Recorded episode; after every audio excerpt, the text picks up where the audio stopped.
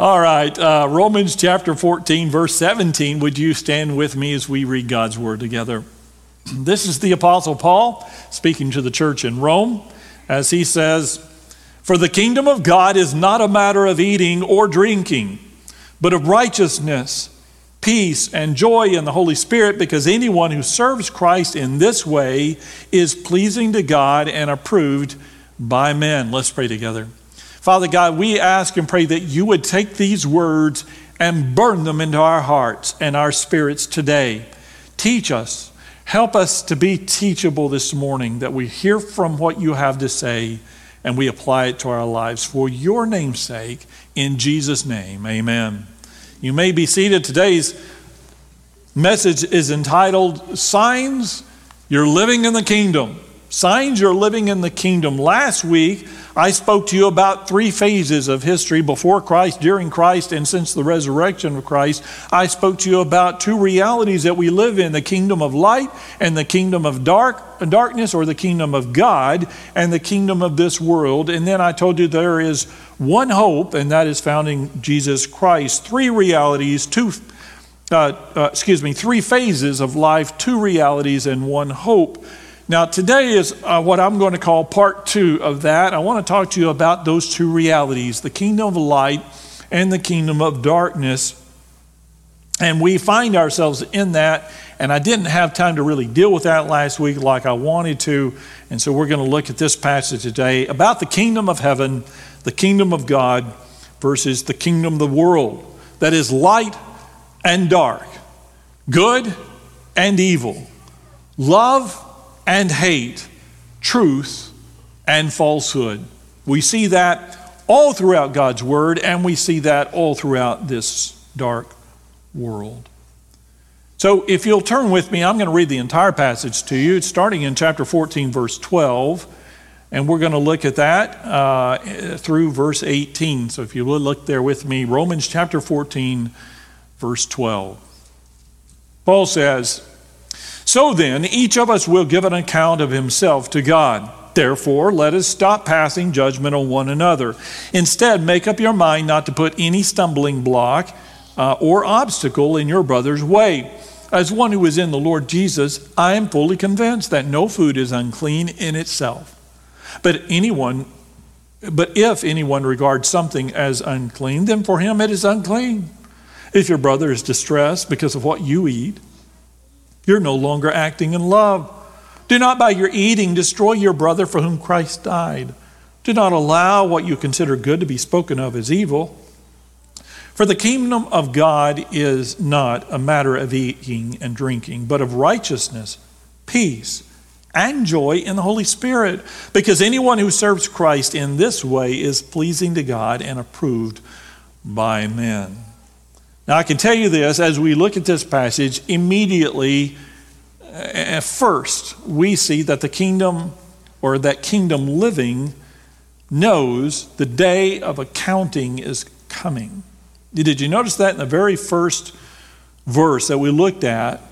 That the day of accounting is coming. He premises all that he's going to say with this, this first truth because you and I, if we drift through life without considering the reality that there is a day of accounting for all of us, then we're going to live however we want.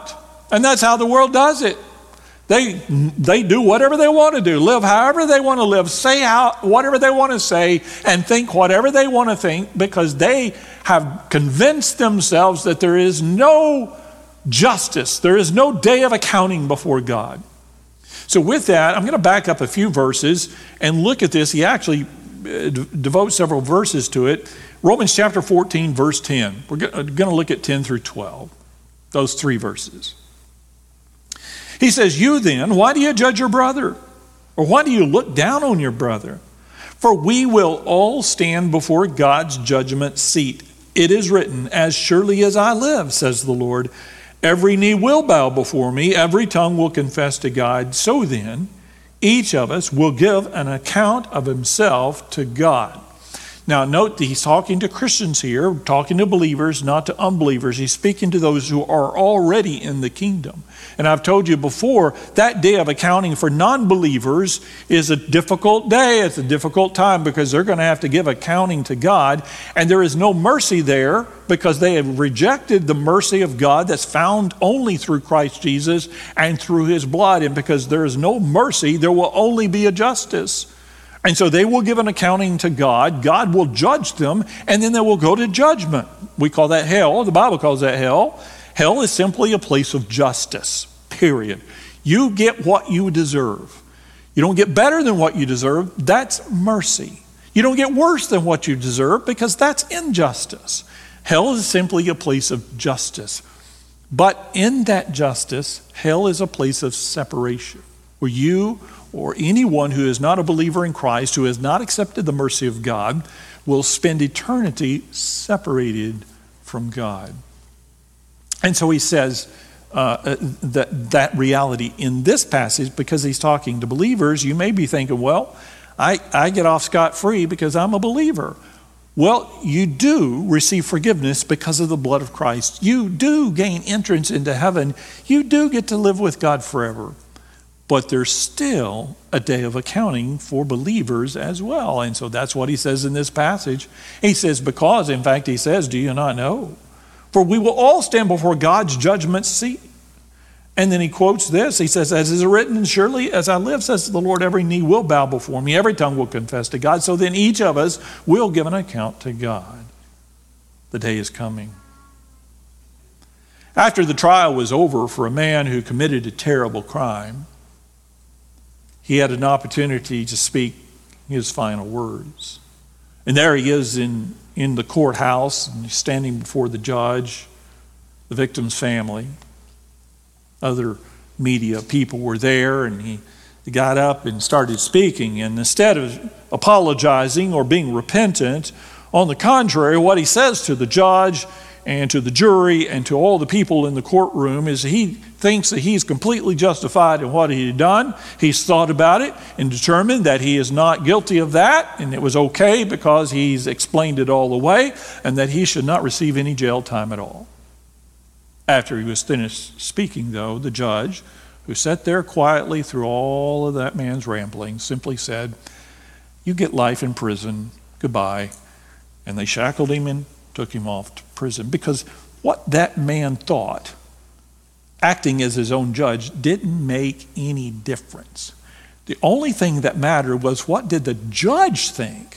Because the judge's job is to judge. That's why they're called the judge.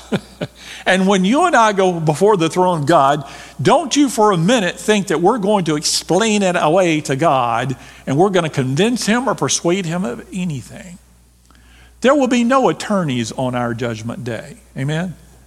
there will be no defense. There will be no discussion with God where you try to explain or justify anything. God already knows your crime. He knows everything you've ever done and that I've ever done. He knows every thought we've ever had, every bad deed or every bad word that we've ever said. God knows it all. He's the righteous judge. And we have to account for that. So Paul says, because of that, you need to do something differently. And then he begins to talk about a problem. This is interesting. Paul has never been to Rome. He didn't start the church in Rome. It's one of the few churches Paul didn't begin. And so when he wrote his letters, for example, to the church in Corinth, because he founded that church, he started that church, he knew them all. He knew every congregation member there very well. He knew the problems that they had, he knew the doctrinal issues and the relational issues they were having. He knew that they were a dysfunctional mess, and that church in Corinth was a mess. Paul knew that because he started it. And so he was able to immediately go and deal with very specific things to the church in Corinth because he knew their issues, he knew their problems, he knew, knew what he needed to address with them. But the, but the letter to Rome is a little different because he had not started that church he, his letter overall is much more general in its theology, which is fantastic because it's a different perspective than what he writes to the church in, in Galatia or the church in Colossae or the church in Corinth. And so we, we get this beautiful perspective in Rome, or uh, the book of Romans. But there was an issue, there was a problem. And it had gotten to Paul's ears that there was a problem in the church, and it had to do ultimately with the problem of church members not loving other church members. Now, they didn't think of it that way, but ultimately, what they were deciding to do as fellow church members was I can hurt the feelings of my fellow church member. I can run over their feelings. I can look down on them. I can even judge them because they're wrong and I'm right. And because I'm right about this and I'm a mature Christian and they're wrong, so obviously they're immature, I can just slander them or say bad things about them or think bad things about them. And Paul said, No, no. Apparently you have forgotten it in all of your spiritual maturity, he says. Apparently, you might have forgotten the fact that you're going to have to account for all of this before the throne of God. And so that's what really what premised this whole conversation. When we stand before God, there will be no defense, no presentation of our side of the story. God already knows it, and it will be time for us to simply stand to account. And then also, I know that kingdom living is about acting in love. And this is really the heart of the passage. Kingdom living is about acting in love. Look with me in Romans chapter 14, verse 13, our passage for today. he says in verse 13, Therefore, because we understand this, therefore, let us stop passing judgment on one another. Instead, make up your mind not to put any stumbling block or obstacle in your brother's way. As one who is in the Lord Jesus, I'm fully convinced that no food is unclean in itself. But if anyone regards something as unclean, then for him it's unclean. If your brother is distressed because of what you eat, you are no longer acting in love. Do not by your eating destroy your brother for whom Christ died. Now, on, on the one hand, this sounds like a good Baptist discussion because it's all about food. there was a lot of eating going on and it was the eating that was the problem and the challenge. And so we might be able to relate to this quite well. But the context was a little bit different. Here's, here's the issue that they had they were eating food, in this case, particularly meat, in the first century church, there in the church in Rome, that was causing some of them hard feelings. It was wounding some of them. And there are two reasons why. Number one, because Rome was a pagan society and they had so many false gods, they would regularly dedicate the, the animal that they're going to send to market, they'll dedicate it to a false god or even sacrifice it to a false god. And once it's been killed at the false god's temple, which they had many huge temples to false gods there, once that bull or whatever animal was sacrificed and was killed there on the altar of their false god, they would then would just simply take it to market and sell it. Well, these Romans grew up around that in the church that are now Christians. They were Gentiles, but now they're Christians and they've eaten that meat all their life. That's just what they do. They make a dedication for that animal or a sacrifice of that animal and declare it, well, this belongs to Apollo or this belongs to that God or whatever, then they just sell it in the market and we take it home and eat it. They didn't really think a, lot about it. But there were others in the church that did. They knew that meat had been sacrificed to a foreign, false God. And it just really bothered them. Are we really going to eat this meat? It's been dedicated to this other pagan God. And for me, I'm kind of participating in that, and it was a problem. Some of them, their conscience would not allow them to eat that meat, and others, their conscience would. The second problem is there were members of that church in Rome, like most of the churches, who didn't grow up as Romans. They didn't grow up as Gentiles. They grew up as faithful Jews. And they had all these dietary regulations about what they couldn't eat and could not eat. I remember I shared with you just a week or two ago about Peter himself. He, he went through this transition. Uh, and, and suddenly he had this vision. He had to have a vision, but God had to come down in a vision and tell him, hey, you can eat everything. And remember, Peter gave him some pushback immediately and said, no, not I. And God said, yep, you. Don't, don't call anything I've made unclean from here on out. Now, here was the challenge for this church in Rome, for example, for those who had been Jewish all of their life and converted to Christianity, and it was they had lived with these regulations all of their life. It had been burned into their mind. It had been pounded into them by their parents and grandparents. It, it was, it was what it was to be Jew. You just didn't eat pork chops. You just don't do it. No bacon for you.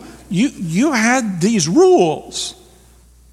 And so they go to a Christian church now, the church in Rome, and the church says, by the way, rules are out the door. That's the old covenant.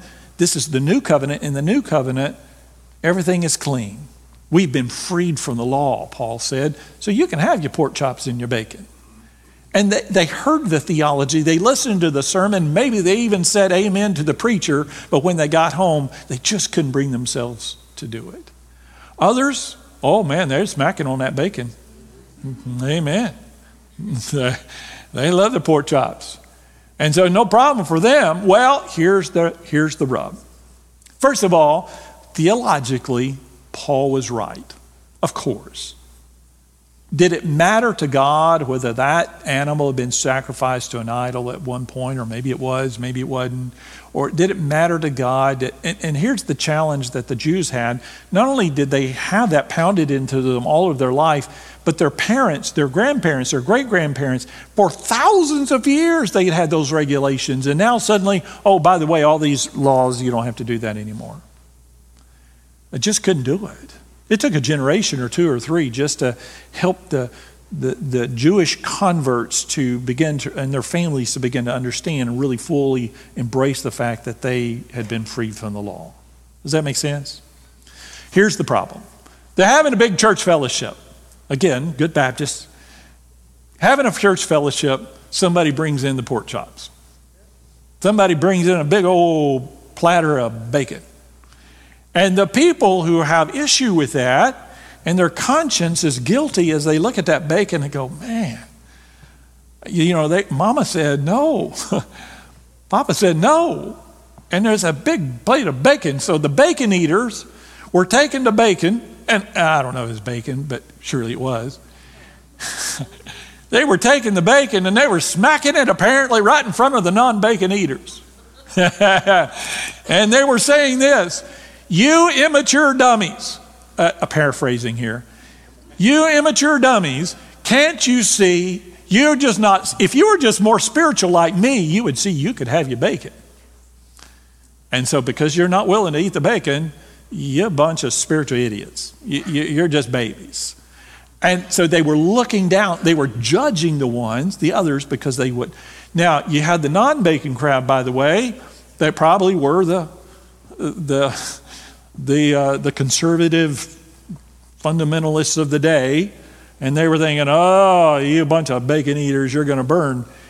Uh, I am disciplined. I shall eat no bacon. And then they were looking down on the bacon eaters. So everybody's looking down on everybody. Amen? All right, that's a lot of fun. The only problem is that's not how the kingdom of God works. That's how the kingdom of this world works, but it's not how God's kingdom works.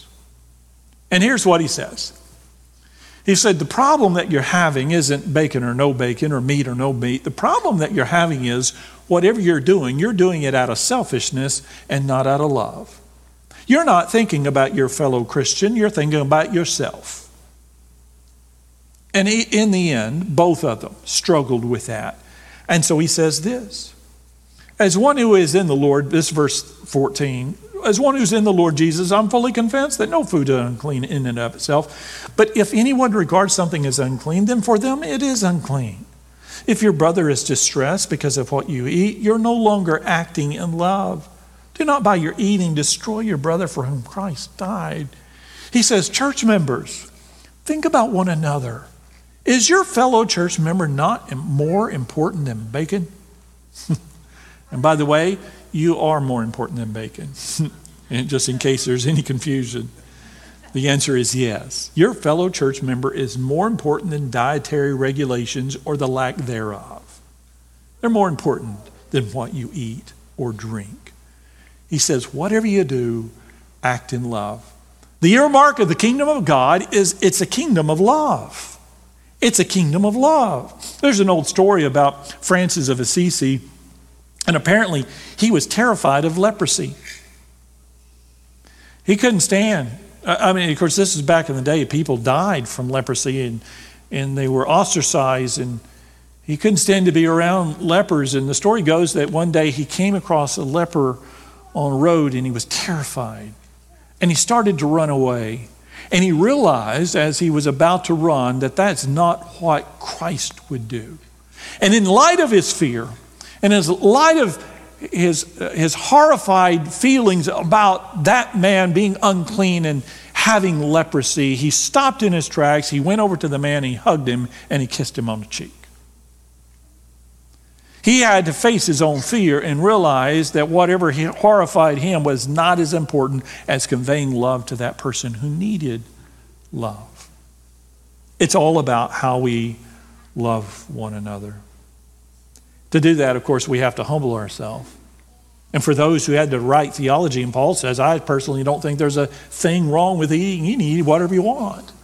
Paul says, I get it. You're right, technically, but if it hurts your other brother, if, it's a, if his conscience struggles, even because of his spiritual immaturity, be sensitive to what they're going through. Be willing to humble yourself for others. Famous composer Leonard Bernstein was once asked which instrument was the most difficult to play. Of all the instruments in an orchestra, which one is the toughest instrument to play? They asked him. You know what his response was? He thought a minute and he said, You know, the hardest instrument to play is second fiddle. he said, Everybody wants to play first violin. The problem was, if everybody plays first violin, there's no harmony because it's the same part. And you have to, some people have to be willing to play second violin or second fiddle and play it with passion in order for it to happen. Now, I grew up in band. I, I, loved band in high school and college. I played trumpet, and I totally got that. If you were a trumpet player, you had one goal, and that was to be first chair. If you couldn't be first chair, then at least be first part. There was first part, second part, and third part. And the worse you were, the lower your part. and so, you know, there's this end, first chair, and then there's that end down there, and you don't want to be in that end down there. You want to be in first chair. And so those who are playing second or third part, it's easy for them to think, this is stupid. I hate this part. I should be down there playing first part. Why can't we all play first part? Here's the thing if every trumpet player played first part and it was all the same note, it would just rip your ears out. It is like fingernails on a chalkboard. There has to be harmony. In order to have harmony, you have to have second part and you have to have third part. You have to have that. In church, it's the same way. Some people have more more public positions than others and more accolades than others. But the truth is, we have to have all parts here in order to make this work. And I so appreciate those people who are willing to quietly, humbly do things that others wouldn't do in order for it to all take place. And so, this is what Paul is telling them humble yourself and think about others first. And then also, kingdom living is about powerful living, not petty complaining. Kingdom living is about powerful living, not petty complaining. Now, we are citizens of the kingdom of light. If you are a citizen of the kingdom of light, don't live like you're in the dark. Don't talk like you're in the dark. Don't think like a person in the dark. Why would we do that? Well, I'll tell you why we do that because Satan convinces us that our darkness is light. He's already got everybody in darkness thinking it is, but he tries to convince us as well. Kingdom living is about powerful living. There is great power in the kingdom of God. It is not about petty complaining. So he says this in chapter 14, verse 16, the next verse. He says in verse 16, there we go. Do not, uh, do not allow what you consider good to be spoken of as evil, for the kingdom of God is not a matter of eating and drinking, but of righteousness, peace, and joy in the Holy Spirit, because uh, anyone who serves Christ in this way is pleasing to God and approved by men. Now, let me say that whatever he has just said, in all of these verses, including these, the, the result, the goal is at the very end. That we serve Christ in this way that is pleasing to God and proved by men. Whatever you say, whatever you do this week, it should be with the goal of it being pleasing to God and pleasing to men. You try to please God, and try to please others as best you can, or try to live at peace with others as best you can. And so that's what he says, because anyone who serves Christ in this way is pleasing to God and approved by man. Now, there's this odd verse in here, did, uh, this statement. Did you catch it? It really seems to be odd, at odds with the whole passage. And here's the, here's the odd thing verse 16. Did you, did you notice it? He's talking about humbling yourself and considering the needs of others first, etc. Think about them, love them. And then he suddenly says in verse 16, Do not allow what you consider good to be spoken of as evil. Man, all right. Bacon it is. you won't eat the bacon. Okay, I won't eat the bacon because it offends somebody. But I'm going to let him know that bacon is just fine. That is not what he's saying here. I had to actually had to look this up because it can be easily misinterpreted. What on earth is he talking about? Well, here's what was happening. People were speaking um, uh, of the good that was in the church as evil because what? So he's dealing with issue that's within the church, but it doesn't stay within the church. It reverberates outside the church. And people outside the church, those who were lost, who needed Christ, who, who were living in darkness, they're looking at the church and they're thinking, what? Those silly people. Did you, see, did you hear about those silly Christians? They're arguing with each other over bacon. and it made the church look bad. Do we ever do anything that makes the church look bad? See, we, we don't have bacon issues, but we have the same kind of issues in our life and in our churches. So, what kind of behavior inside the church is making Christ look bad? Understand that whatever we do in the kingdom of light, it reflects upon our Savior to this world. And the only Jesus they know is what we do right here in this place. And my, again, my heart's desire is that whatever people in Azle think about First Baptist Church, they think of it first and foremost as a church of loving people that represent Christ. How does your behavior inside the church make Christ look? A church member was sharing with me recently that they were deeply troubled about some political posts that they had seen from other church members. Now, most of you are not this way, and I'm not going to point any fingers, and I can tell you if you're watching online, uh, I, I see this all across the board. But I'm not accountable for what happens in other churches or outside the church. I am accountable for what happens here. And this person was just sharing with me personally that they were troubled about political posts they'd seen online from fellow church members. And here's what, what the problem is. For the last four years, since 2016, when the, our president was Donald Trump, I saw four years of slander from the news media. And I mean slander. Not just, and you have to realize 30, 40, 50, 60 years ago, this is what they would do the news media the, the journalists, they would say, I disagree with the president on these issues, this issue and this issue and this issue, and I disagree with him strongly for the following reasons. And they would talk about their disagreement with the president, but they would never dishonor or disrespect the president, whoever the president was. They would certainly never resort to name calling. Because what we saw for the last four years, and really before, from the news media was this junior high rhetoric. Uh, uh, you know, just junior high playground slander, slander them, persecute them, prosecute them, cancel them. And they would just say every name in the book they would call Trump. They would, everything they could say, just, just make up all, anything. It doesn't matter because they believed that they were right and he was wrong. And therefore, whatever they said, no matter how evil or inaccurate it was, it's okay because he's the bad guy. And I don't have to respect bad guys. Now we have a Democrat president. And while I so quickly and easily recognized and was frustrated at how terribly President Trump was talked about with the media, I see the same kind of rhetoric coming from Christians about our current president. Let me tell you this first and remind you that there is not a single president in our history that is not there for one reason and one reason only, and that is God allowed it.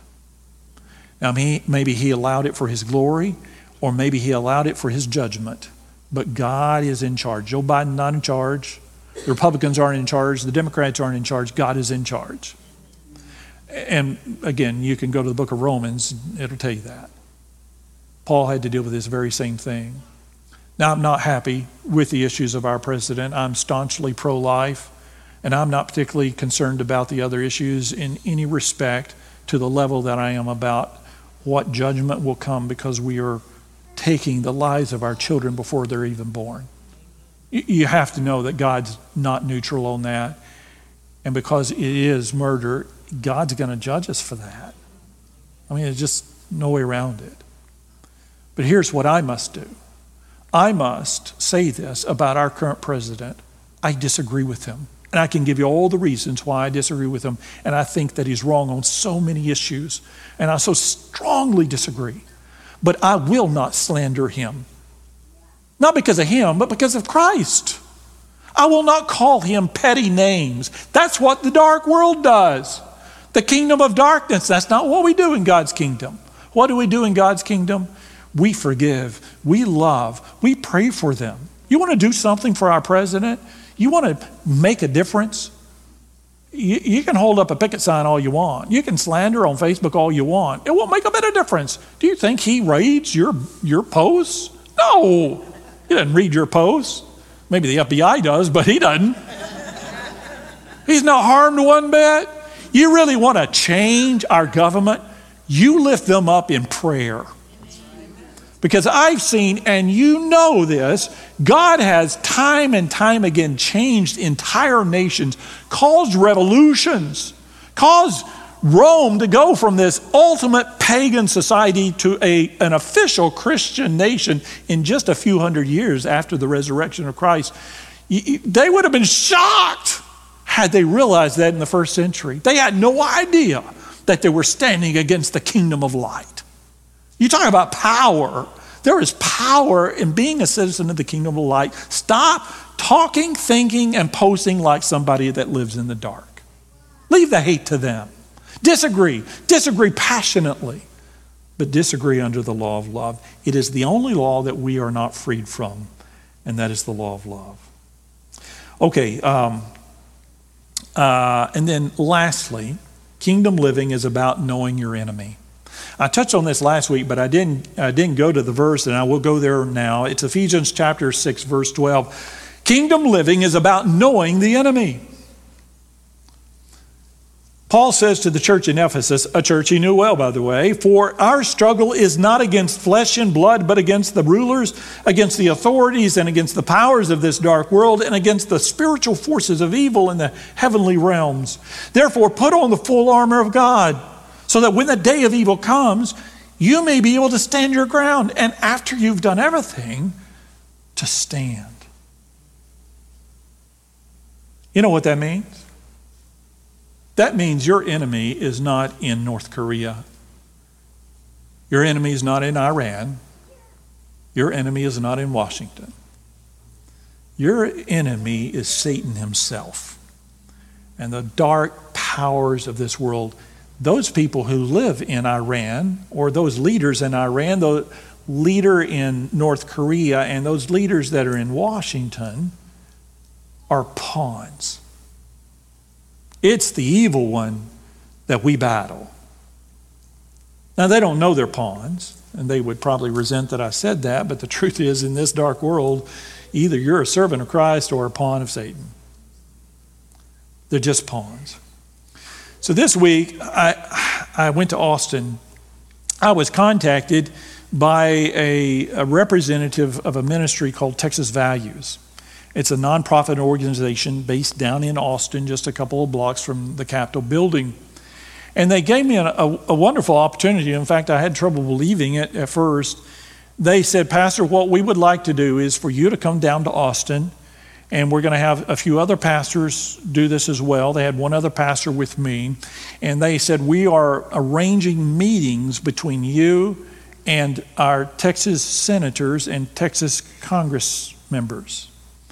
And we're going to have you go into the Capitol, into their office, and you're going to pray over them. And I thought, wow, okay. Now they said, here are the rules.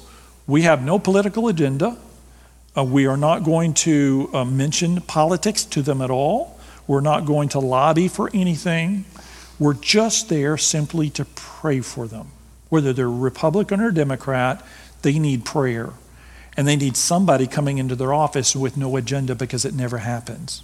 And they share with me. They've already started doing this, and they had been in offices of our senators and Congress people that, that were just stunned to find out that we didn't have an agenda. So that's what I did Thursday. I went there Wednesday night and Thursday morning. I began to go into the offices of our senators and our congressmen, and I would get to know them and talk with them a little bit. And we had a representative from that ministry there with us, and I had one other pastor with me. I was the short one. He was six foot five, and from uh, pastor in Amarillo, a real nice guy, and and so we sat there in office after office. We would get to know them a little bit, ask them about their family, and talk to them about their challenges, and ask them if there's anything that they, they would like for us to pray over. And not a single one of them turned us down on that offer to tell us what challenges they were having.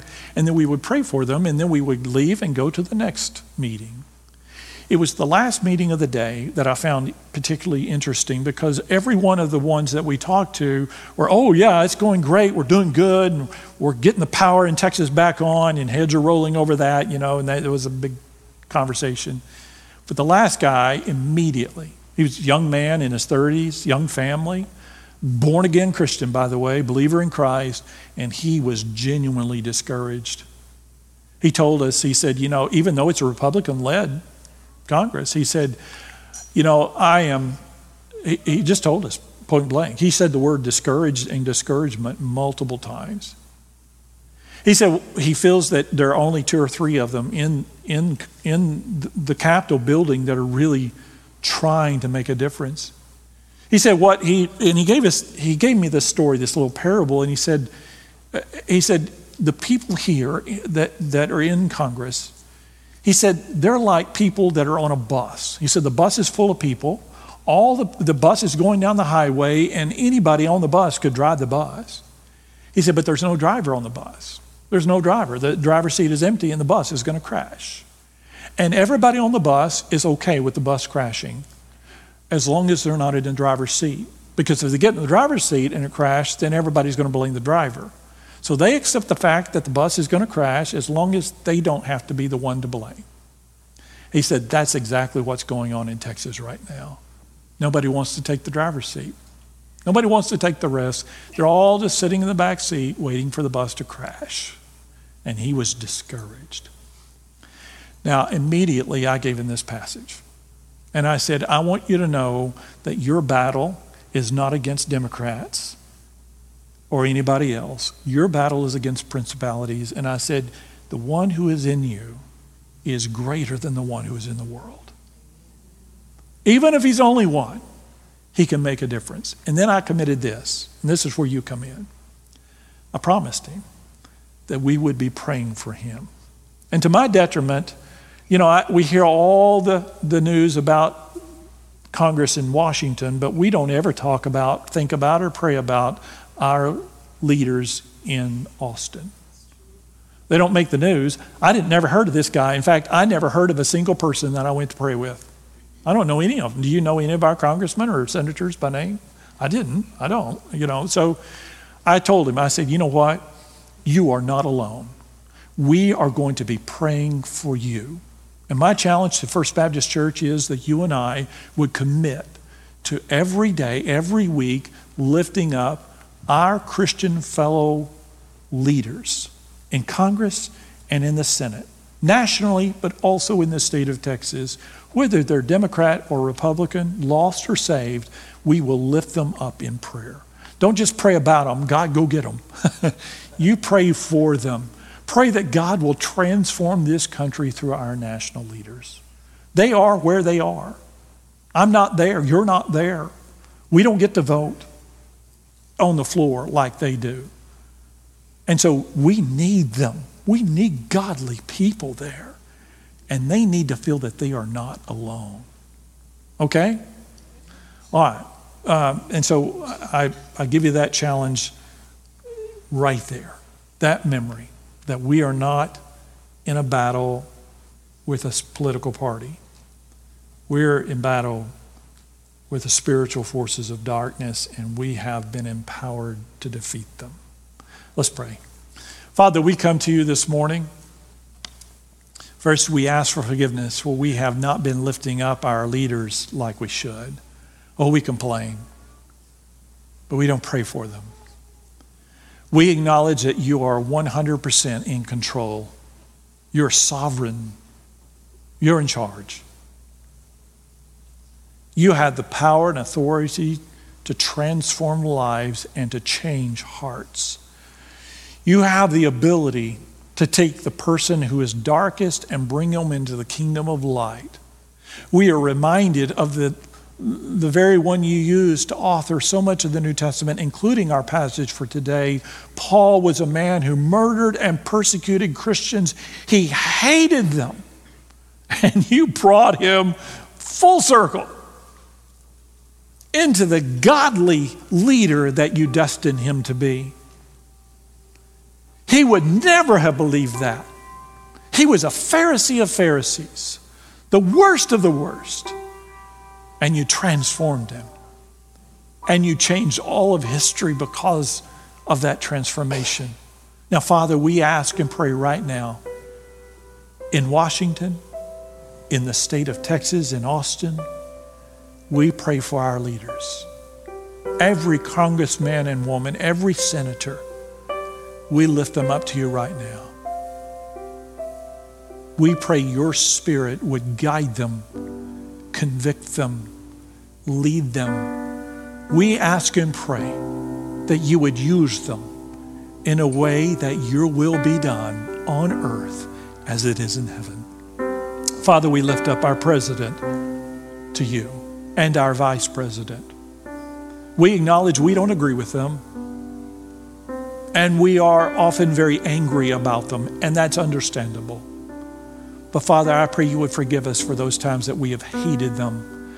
Because when we give in to hate, we are no different than those who are living in darkness. But in the kingdom of light, there is no room for hate. So we lift them to you, Father. If they are to be judged, it is your hand of judgment upon them.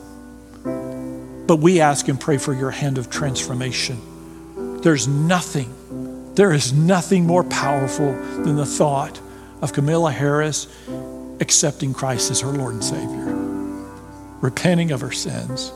There's nothing greater than the thought of Joe Biden coming into faith with you and realizing that you are the author of life and that life is precious to you.